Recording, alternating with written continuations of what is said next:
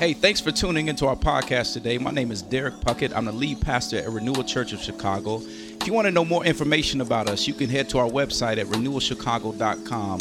I pray today that this message is a blessing and an encouragement to your soul. Well, today, if you're new, you picked a good Sunday because this is Vision Sunday here at Renewal. And we're going to talk about what we're going, what I think we're, what we're believing God for this new season and where we're going as a church. And if you didn't hear our vision earlier, our vision here is to be a gospel, a, a church that's centered on the gospel while passionately seeking the welfare of this city. And so we want to make Jesus known so much to where if God saw fit to remove us from this city, the city would miss us because we love this city so well. So we want to put our handprint, our footprint in this city. And I believe we're already doing that. And we believe this happens by three things renewing, rebuilding, and releasing people through the work of Jesus Christ in this city. So we want you to be on mission and see this city different as we go forward as a church. So that's our vision. That's how it plays out in the life of our church. What I want to do is I want to walk through the scripture today to, to, to just kind of let you in on what I believe the Lord has been saying for us in this next season. So if you got a Bible, go ahead and open it up to Acts chapter 2. That's where we're going to be this morning. Acts chapter 2. Uh, this is a passage I keep, I come back to all the time, especially when I'm thinking about vision. Uh, there's no better place sometimes to go back to the early church and see how they uh, did life together and the work of the ministry. So we'll be in Acts chapter 2, verses 42 through 47, and we're going to particularly uh, just look at all of it, but we're going to look at 43 through 47 for the bulk of our time today. If you got it, go ahead and stand to your feet as we read the word of God today. Acts chapter 2, verses 42 through 47. Do want you to know if you need childcare, we do have it downstairs. And then there's also a fellowship hall. Come on, thank God, downstairs where you can uh, tune in the service too if you need to step out for any moment. But don't do it for me. You're not disturbing me um, Acts 2, verses 42 through 47. Hear now the reading of God's word. It says, And they devoted themselves to the apostles' teaching and the fellowship and to the breaking of bread and the prayers. And all came upon every soul, and many wonders and signs were being done through the apostles. And all who believed were together and had all things in common. Everybody say common. All things in common. And they were selling their possessions and belongings and distributing the proceeds to all as any had need. And day by day, attending the temple together and breaking bread in their homes, they received their food with glad and generous hearts, praising God and having favor with all the people. And the Lord added to their number day by day those who were being saved. Very word of God, amen. Today, I want to preach on the topic what garden are you cultivating? What garden are you cultivating? Let's pray. Father, thank you so much for this morning. You are indeed a good, good Father, and we thank you for this church, a place that we can call home, but a place that we can hear the Word of God preached as well as worship with one another. God, I pray as I do each week, as I preach, God, would you hide me behind the cross so that people can see you? Would you decrease me so that you may increase? Father, we need a word from you, not from me, but from you. So have your way in this place. Holy Spirit, work in our hearts to receive what you have for us this morning. And it's in the mighty name of Jesus that we all said together, Amen. Amen. You can take your seats. Boy, I missed y'all. Okay, so I had to remind the 9 a.m. as I'm preaching. Y'all can say amen. Hallelujah. Thank you, Jesus. Don't say bring it home. That means sit down, Pastor D. Uh, so, yeah, okay. Be with me today. All right. Well, as I said last week, I'm so glad to really be back with you all, be back with my family. Um, my wife and I and our family, we had an awesome time this summer to rest, rejuvenate, but also just put in some new rhythms. And believe the Lord did a lot in our own hearts, but I do believe in the midst of that, He's preparing us for this next season. So I believe He has a lot for you individually, but more importantly, us corporately. And as I prayed throughout the last, particularly the last several weeks of my sabbatical, I, I asked the Lord, what would you have us do? What do you want me to say to the church as we walk into this season of 10 years? Um, and the word that kept coming up is this word cultivation. Everybody say cultivation. cultivation. Cultivation. And so I looked up the word cultivation, which is usually a word that's used for agriculture. It's more uh, something that's used for farming and, and when you're tilling land and you're working on the fields and you're cultivating, you're trying to make it grow. So this is a word that uh, is commonly used towards in agriculture. But as I looked at, I found a couple definitions and a couple that really just sparked my interest. Number one, it says devotion of time or attention to the improvement of something. Devotion of time or attention to the improvement of something. And number two, advancement or refinement in physical, intellectual, or moral condition. Both of these definitions and others that I found will deal with this idea of spending time. Spending time on something to make it better or to refine it. See, but the problem, or even the question with this, we must answer before we jump further into this idea of cultivation is what are we cultivating? Or better yet, whatever we're focusing on, is it worth cultivating? So, what are we cultivating? And then, whatever we're focusing on, is it worth cultivating? It may be a job, it may be a relationship, it may be something. What is it in your life? Is it worth it? What am I getting at with this? See, I believe that the church, not just renewal, but I'm talking about the church at large, has been dedicated to the wrong things in many ways that has led us to cultivating the wrong parenthetical gardens in our lives. See, I've been on way too long. Y'all just missed that thing. The church has been too dedicated to cultivating the wrong parenthetical gardens. Let me, let me help you with this garden thing. The garden of followers on social media, where we'll do anything and everything to get someone to like us, someone's approval. Girl, I just posted this picture. Guess what? I got 100 likes. I got a thousand. Like it matters. Likes from people you'll never meet. But you feel somewhat of approval. Uh, maybe the, the garden of a job or the garden of money well, you'll do everything that you can to climb the ladder and get to the next rung and, and get that title, only to find out that behind the title or behind the finances, you still feel, feel this sense of emptiness because it doesn't fulfill what you thought it would fulfill. The garden of a significant other. You've been yearning for that man, that woman so much and you've done everything. You changed your appearance. You look good and all of this. And then finally you get that man or you get that woman and then you think it's going to fulfill your dreams or he's going to fulfill your dreams. And it's not like the Disney, Disney movie because you find out they have flaws just like you.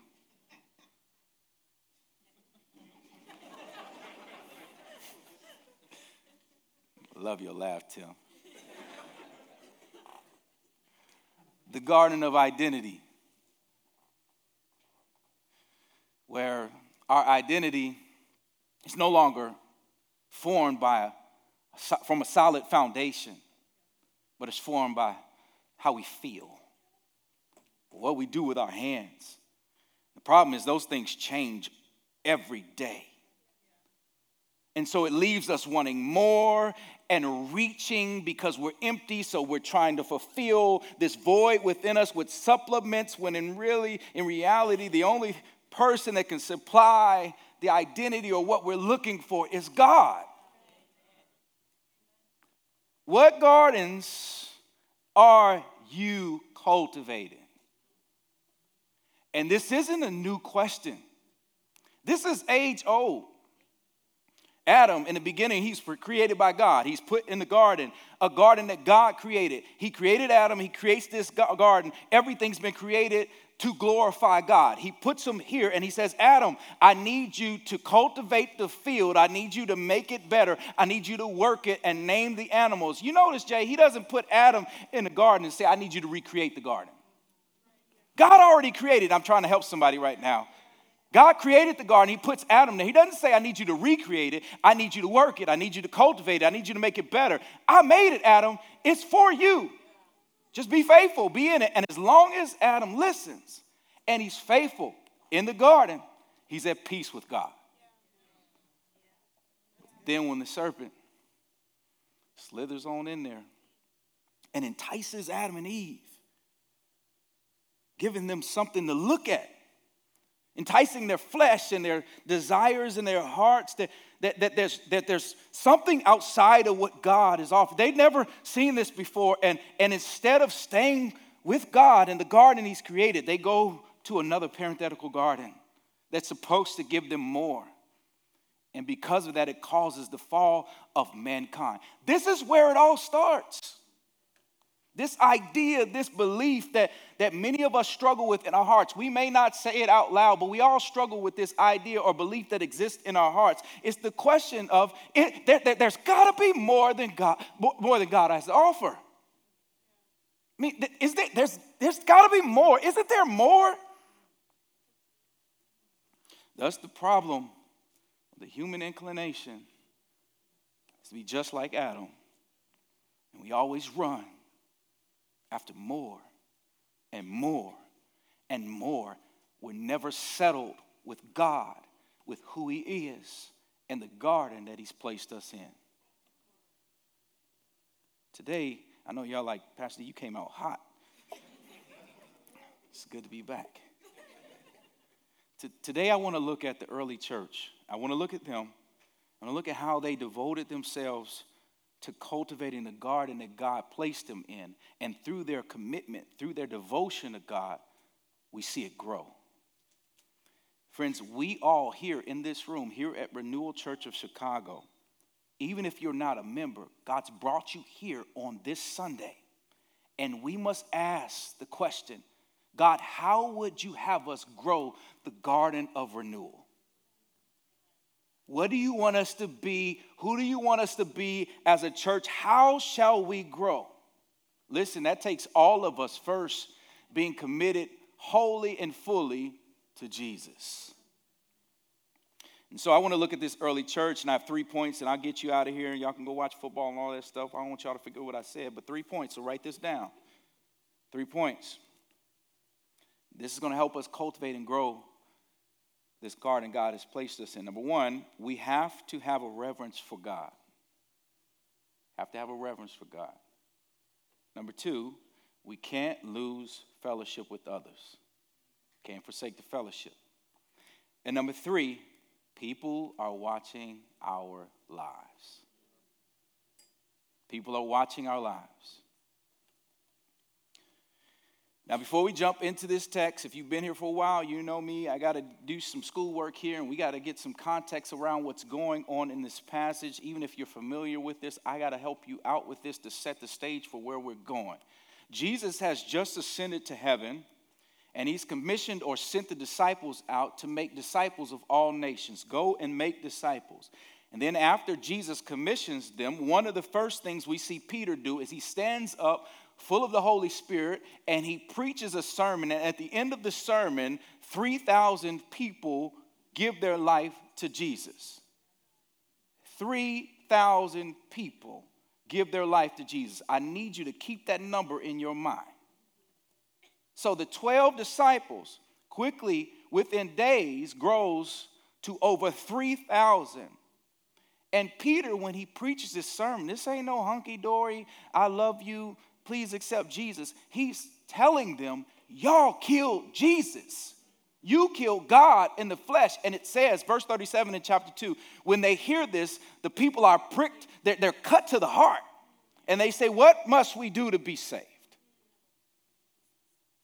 12 to over 3,000. Now, this is key to understand when you look at verse 42 where it says the word they. Say they with me. They. That word they is referring to over 3,000 people here.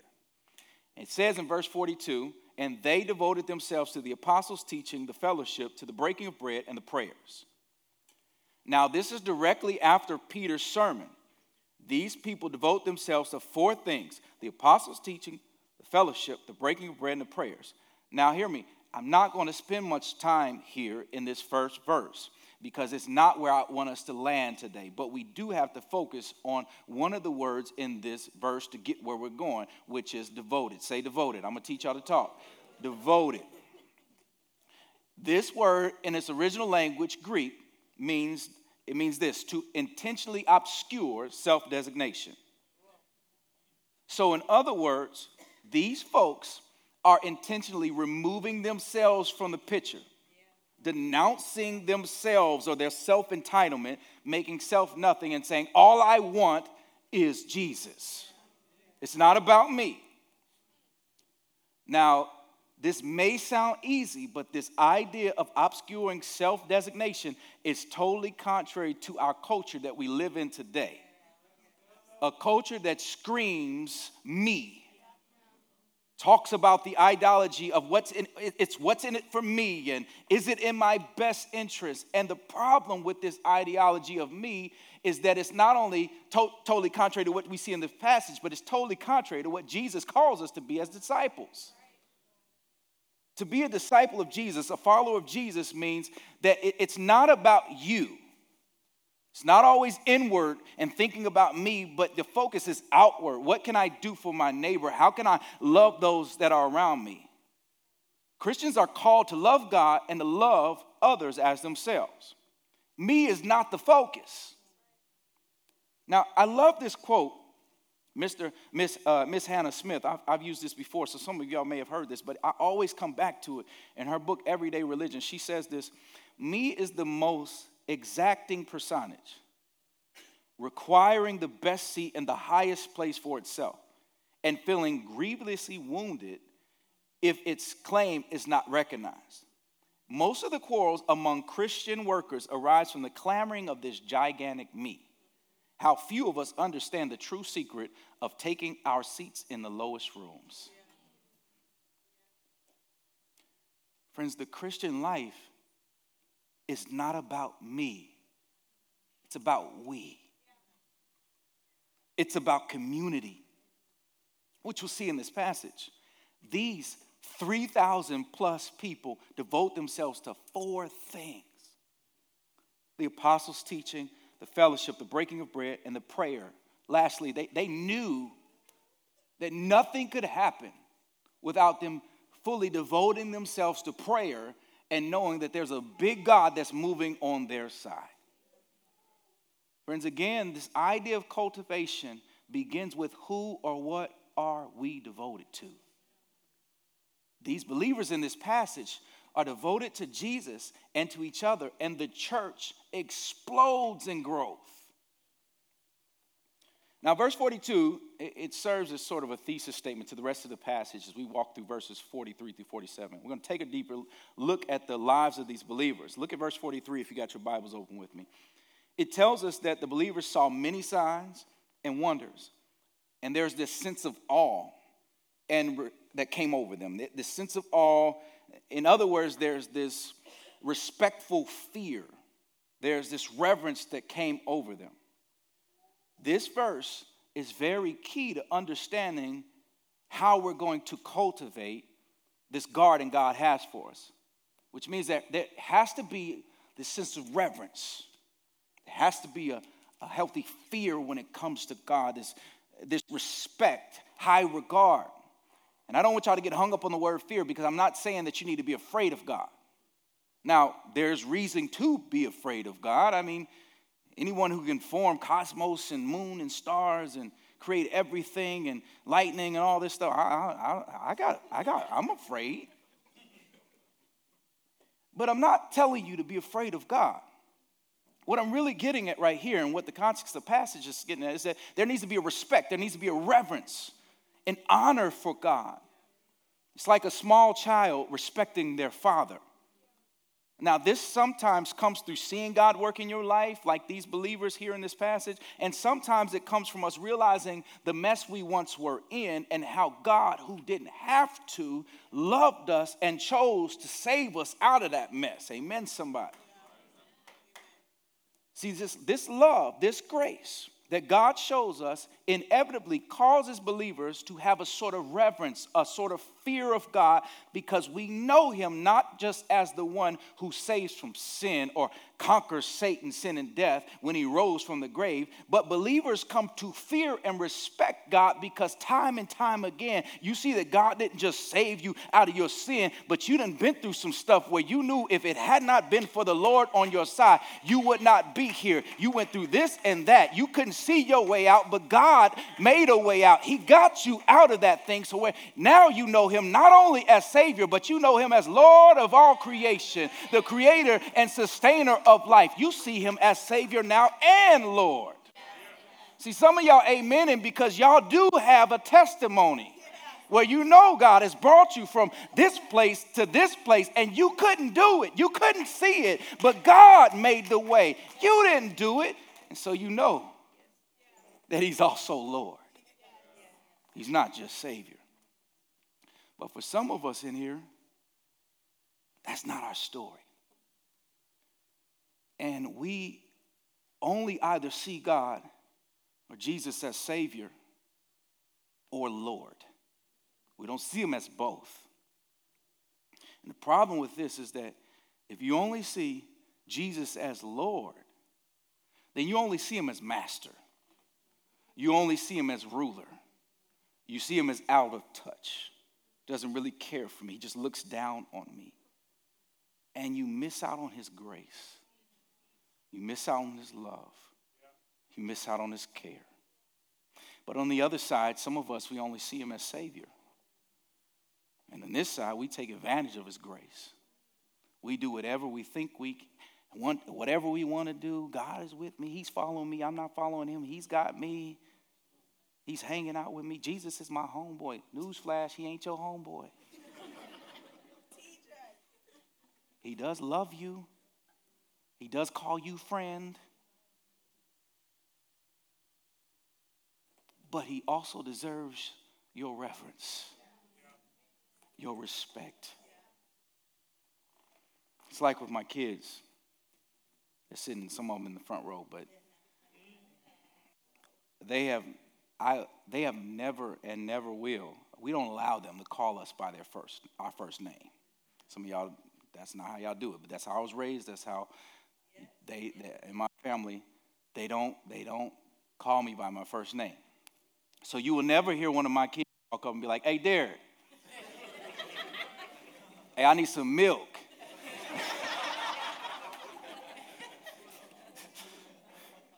I'm laughing, but I'm like, like, what you say? Come again? You need some what? See, there's this honor, there's respect. We're teaching them that too. Because here's the reality mommy and daddy brought you into this world. We protect you and we provide for you. And like my mama said, y'all may think it's bad parenting. She used to tell me, hey, hey, I brought you in this world and I can take you out of this thing. Y'all may be like, that ain't, that's abuse, Pastor. Look, I'm still standing right here. I'm standing right here. My mama five foot nothing. She wasn't about to take nothing. But the reality was, sorry, mom, I know you watching. But I knew what she meant. Respect, honor me.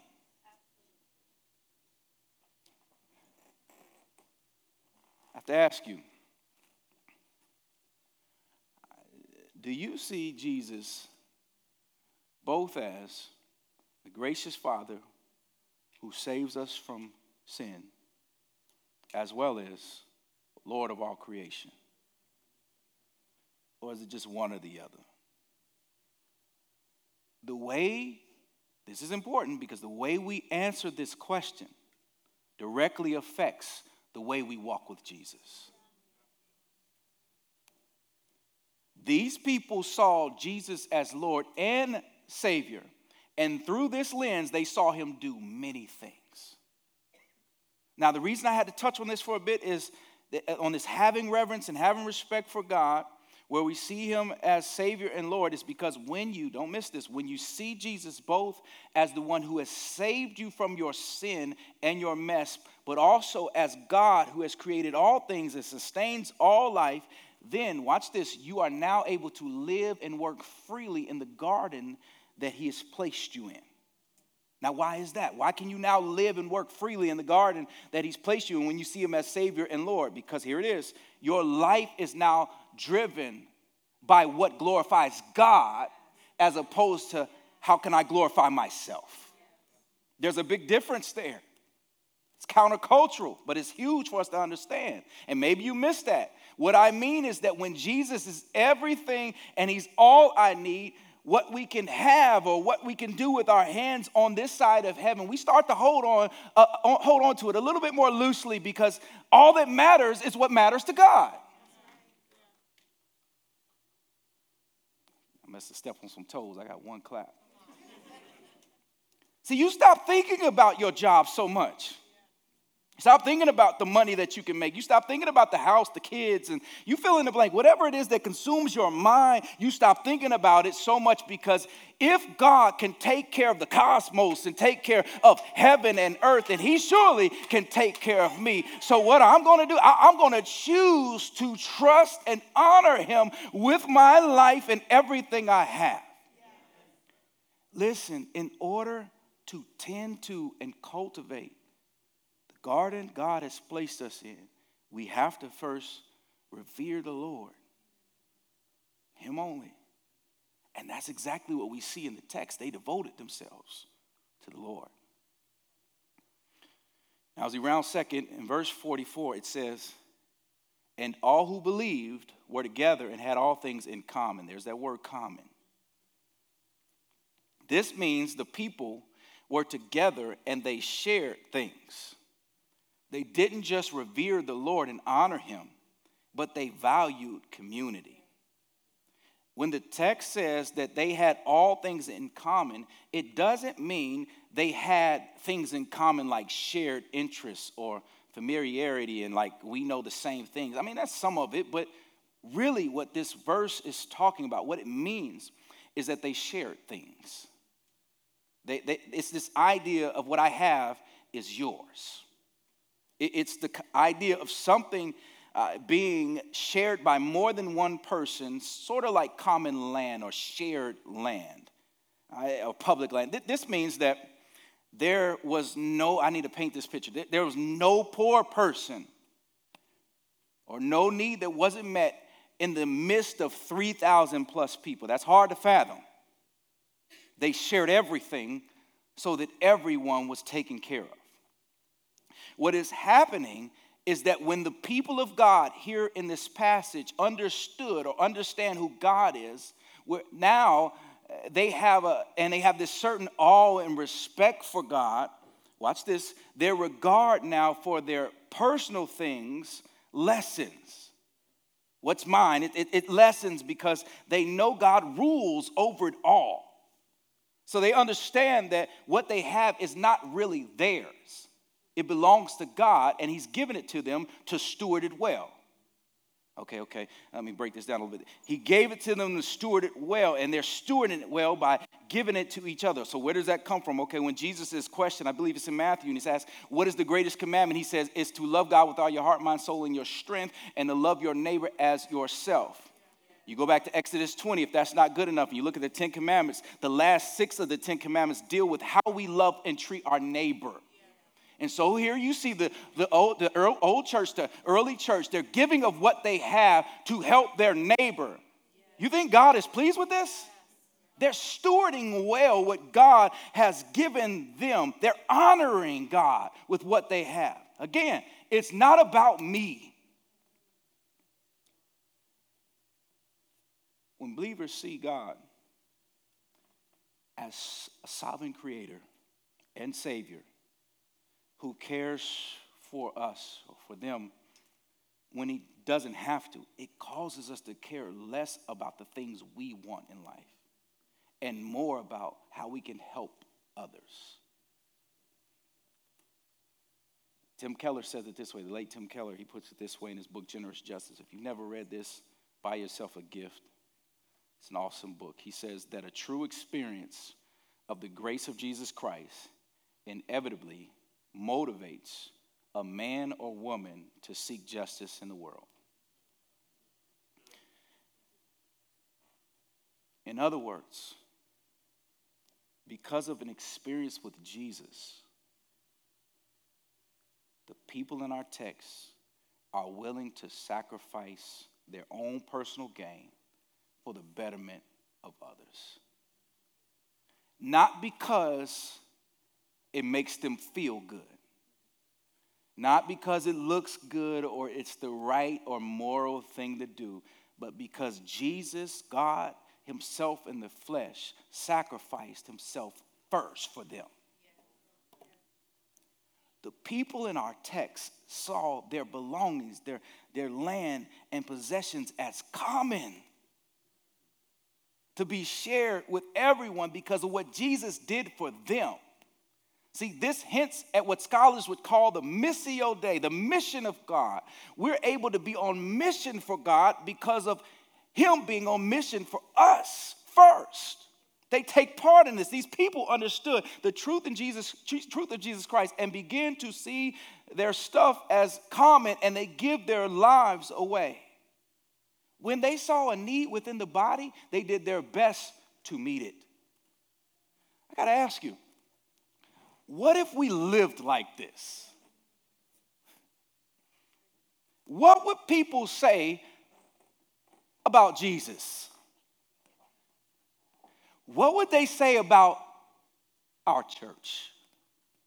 Better yet, how different would the world be if people lived like this?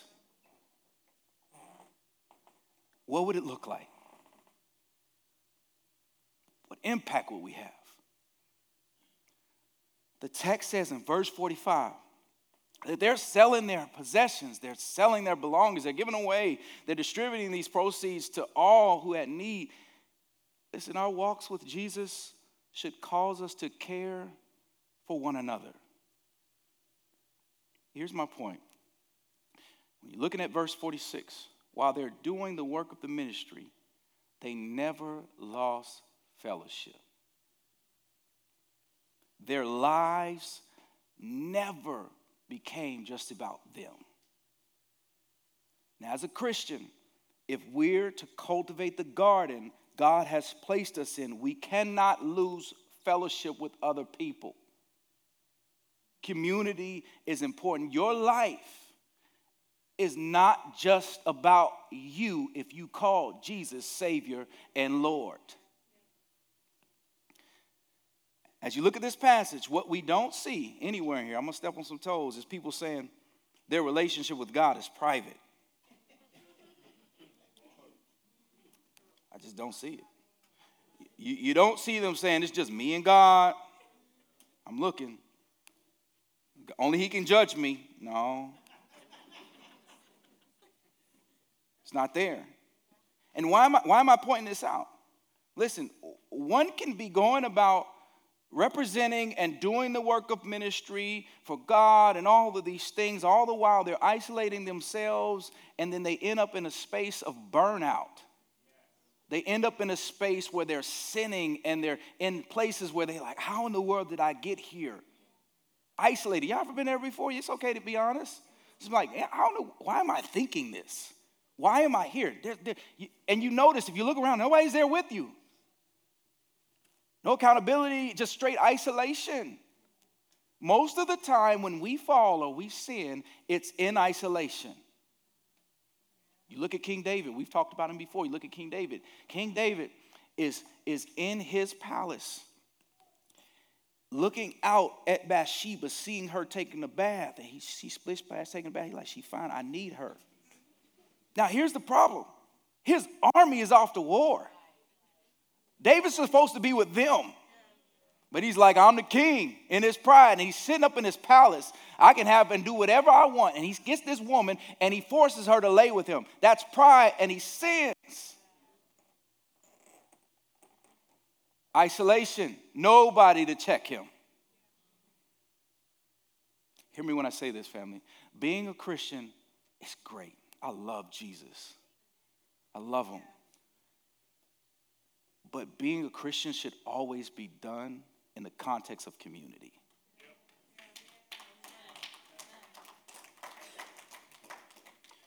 A pastor, anybody for that matter, who is a lone soldier running for God is destined for a dangerous place. We need community. That's why you keep hearing us say, sign up for a group. If you haven't gotten a small group here at our church, that's the way we do life with one another outside of Sunday mornings, where you, you sit at dinner tables and you sit across from one another on couches and you're breaking down the word and what's being preached, and, and then you're eating together, you're praying together. Look, hear me, hear me. Lives are changed at dinner tables too. It doesn't just happen on Sunday from a great message. Most of the time, my life was changed at a dinner table. Most of the people on our staff, Pastor Steve, everybody at a dinner table in relationship with someone else, it's not just from a sermon. So if you haven't signed up for a group, make sure you do that today. Go to the table, pull out your phone, scan the card, sign up today. We want you in a group. Do life with others.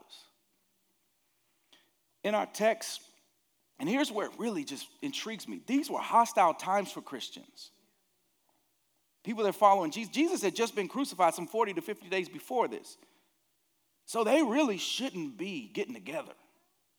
Especially, I mean, for sure not in large quantities like this. I mean, the, the fellowship is, is, but here it keeps going. That's the thing that blows my mind. They're eating together, they're praying together, they're fellowshipping together. Nothing is stopping them.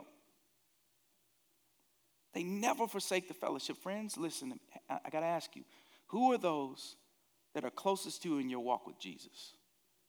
What's your community look like? Who are the folks that encourage you? Jump into those dark and hard places with you. Uh, some of you know this. Um, I like to lift weights, I like to work out. My wife is a personal trainer, and so um, we eat kale and all that good stuff, and green smoothies and stuff in our house, and we just try to stay in shape. And um, and one of the things I, I love is um, I'll be in my study sometimes in my word with Jesus, and my wife does these early morning sessions where she's training people in her house, and I'll kind of like sneak down. She didn't know I'm there. I'm sneaking down because I'm just, I'm like cheering my wife on in the background, and I, I want to hear what she's telling her clients, how she's teaching them. And she does it with a lot of women, and a lot of women, I'm not, I'm not, I don't want to get in trouble by saying this, but a lot of women don't they don't like to lift weights because they think it's going to make their bodies look certain way and this and that. And she's like, no, you got to lift weights. You need to lift weights. You need to get gain muscle because it burns fat better than running on the treadmill, all this other stuff. So you want to lift weights. You want to do that. Uh, but if you're just starting out lifting weights, she always says, she's like, you need a spotter. You need to make sure you have a spotter. And so I was listening to her teach this person about what it means to lift weights and have a spotter. And, and she said, the spotter can help you, you know, if you're like on a bench press some of y'all go with me on this one. You know, Ramon, I know you like to work out. Troy, all of y'all, you know, the bench press is, you know, it's coming down and you're, you know, you're, you repping that thing out. You're like, uh, uh. and then you get higher in reps. You making noises, ooh, ooh, 10, 11. Then you get to that 12th one and you're like, uh, I can't do it. And you put the clips on like a like a dummy. You you can't get the weights are not falling off now. They're stuck on there. You're like, I can't do it. I can't do it. And you're looking around for somebody to help you, but you don't have a spotter. And so my wife said, you learn, you, you, you learn the hard way, but you, you, you just got to start. If you're going to start out, you got to have a spotter.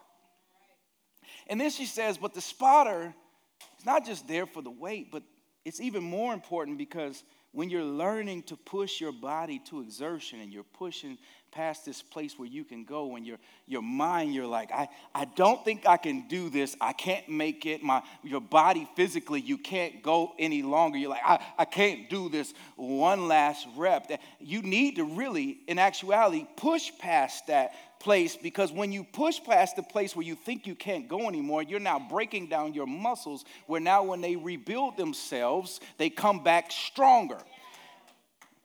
She said, You got to have a spotter because you can't do that by yourself.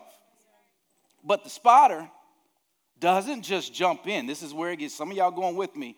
He doesn't just, or she doesn't just jump in and yank the weight up off your chest, off your back. They, they might let you struggle with it a little bit and just jump in there with you and, like, you got this thing, you got it, inch by inch, and, and letting you push it still. You still feel the weight, and they're pulling it up. You got this thing. if you're like me, I might start yelling. Pastor Steve knows this because he worked out with me before. I'm like, you got it, get it, get it, you get it, get it, get it. And I'm not pulling away. And then eventually he's like, yeah, I got it.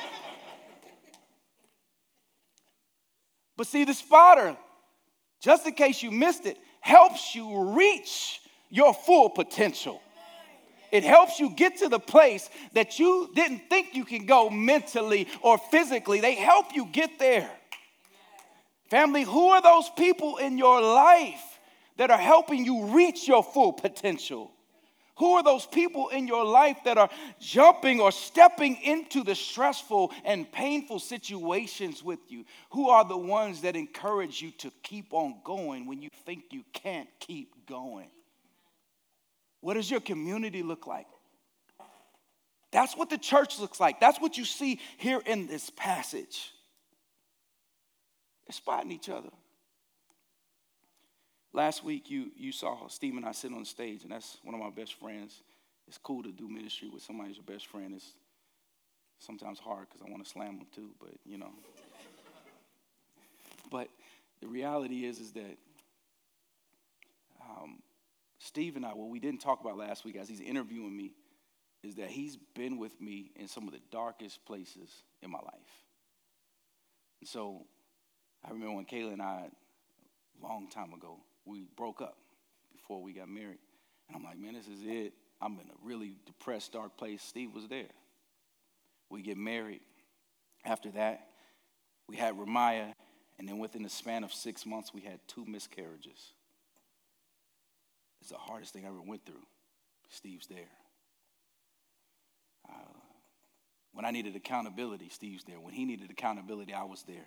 When he lost his mother, I was there. When he lost several family members in the span of a few years, I was there. When I needed food, he had me. When he needed food, I got him. When one eats, we all eat.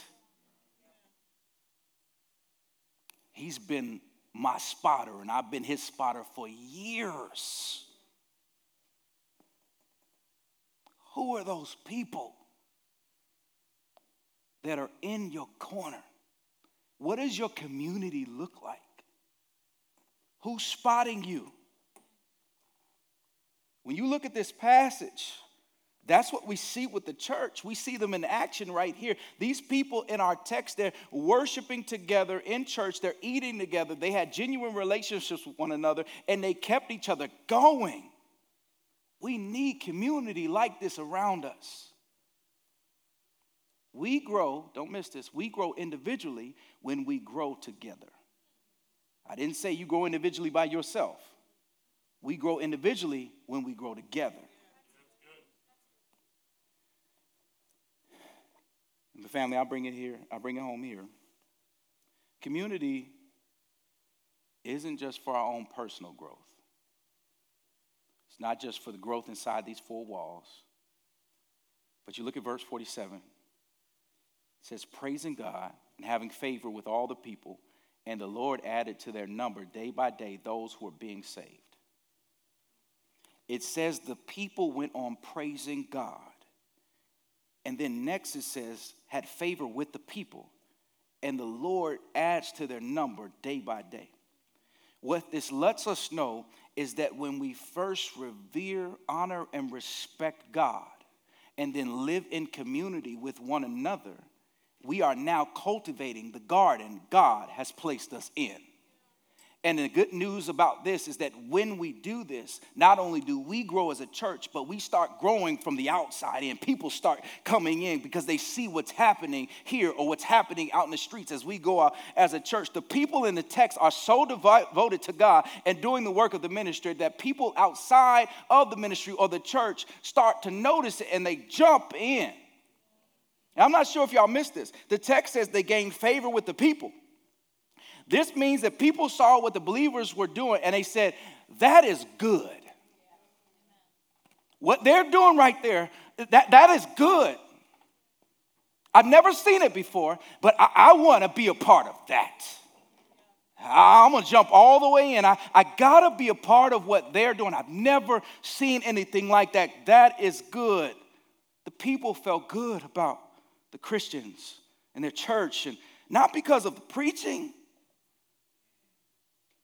Talk about one sermon here, but the rest of it is them living. It wasn't the preaching, it's because of it's because of people seeing folks live out their lives, displaying the love of Christ in their fellowship, in their eating, in their prayer life. And God adds to the number day by day. Listen, and, and I'm, I'm going to end in a minute. I, I really want to help somebody here. Listen, God using you is not based only on how much Bible knowledge you have. It's not based on what you look like or how well you speak or how much money you make or you don't make. It's not based on your status. People are looking at our lives. And they're asking the question of what has God done for you? Why should I believe in him? People need to see our lives. I remember when I was in college, I was newly saved, giving my life to the Lord. I didn't know anything, y'all. But I was so zealous. Like, I'm giving up everything. I'm all my CDs that aren't Jesus centric, secular. I'm like, I don't want none of that stuff. I'm giving up everything. Uh, I don't date girls that drink, smoke, and dance, all that stuff. I'm, I'm off of that. I just, I was so zealous for the Lord. And I needed that. Some of us, you know, you've been there and you need that. You needed that too. I just needed to be in a space which is me and Jesus. And I'm telling every about, everybody about Jesus. You couldn't tell me nothing. People thought I was crazy, but I'm like, no, Jesus saved me. I need to tell you about Jesus. And again, I didn't know much. I thought I did. And I remember a good friend of mine came down to college and he stayed in our room and he was talking to my roommate. It's late at night. It's two in the morning. I hear them talking about like ending it all, being done with life and suicide. And like, man, this is there's nothing more to this anymore. I've lived it all. And I don't know much, so I, I just say, God, please give me the words. Let me, let me say what needs to be said. And I turn over, again, this is my friend, so I tell him my testimony. He knows my story, but I tell him about how Jesus has saved me and how happy I am. And I can walk around on campus with my headphones on, man, and I just feel like it's just me and Jesus, and can't nobody touch me. I'm telling him about everything. And he knew me. He knew me from little uh, kids, and he's like, D, you, you've been the one that was always passionate and, and broken family, ready to fight. You were all, nobody understood. You were always just ready to go, and it's quiet. But I'm seeing you smile you're different. And he said, I want that. I want, I want whatever that is. And that weekend, he gave his life to Jesus. Now, if you don't know the story, the guy I'm talking about is Pastor Steve.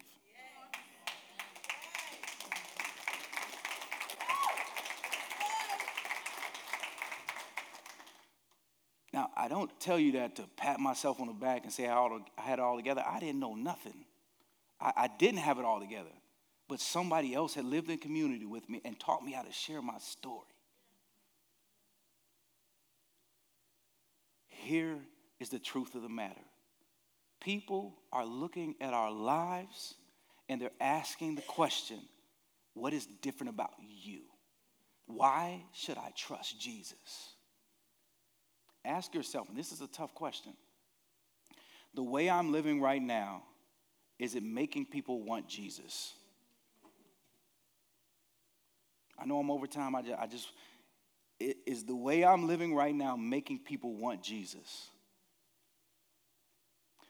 All God calls us to be is faithful and be fully devoted to Him, praising Him, giving our lives to Him, and He provides the increase. He changes hearts.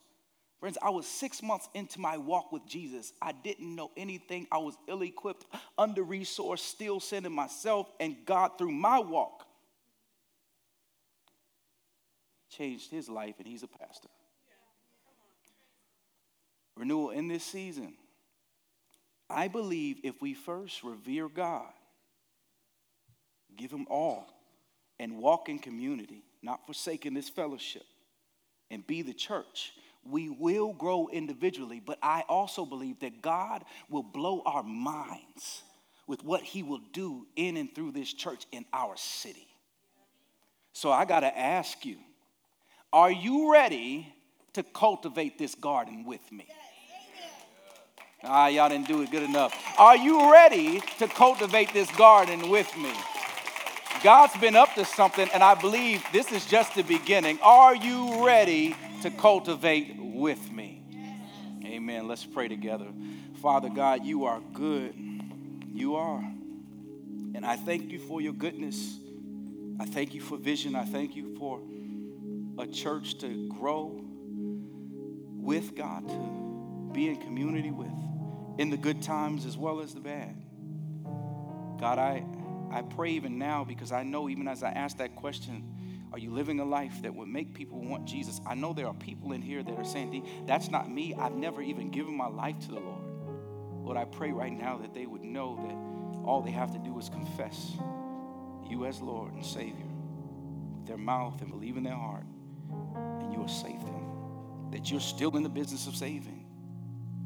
And I also know there's people here that are like, that's, I gave my life to the Lord, but I'm still off. I haven't been I have not been representing him well. I pray that they would know that you're just and righteous and you forgive as we ask. Let them turn from their sin and turn back to you. And God, I can't wait to see what you do with this garden of renewal, how you cultivate and grow us to be the church that you want us to be. Father, we ask that you continue to work in our midst. Repent of our sin of running from you and not being with you. And do your will in this church, God. Be the hero, Jesus. And let us make you famous. It's in your name we pray all these things. Thanks again for tuning into our podcast today. I pray that it was a blessing and an encouragement to your soul. I look to see you at one of our services at 9 or 11 a.m. on Sunday morning. Take care. God bless you.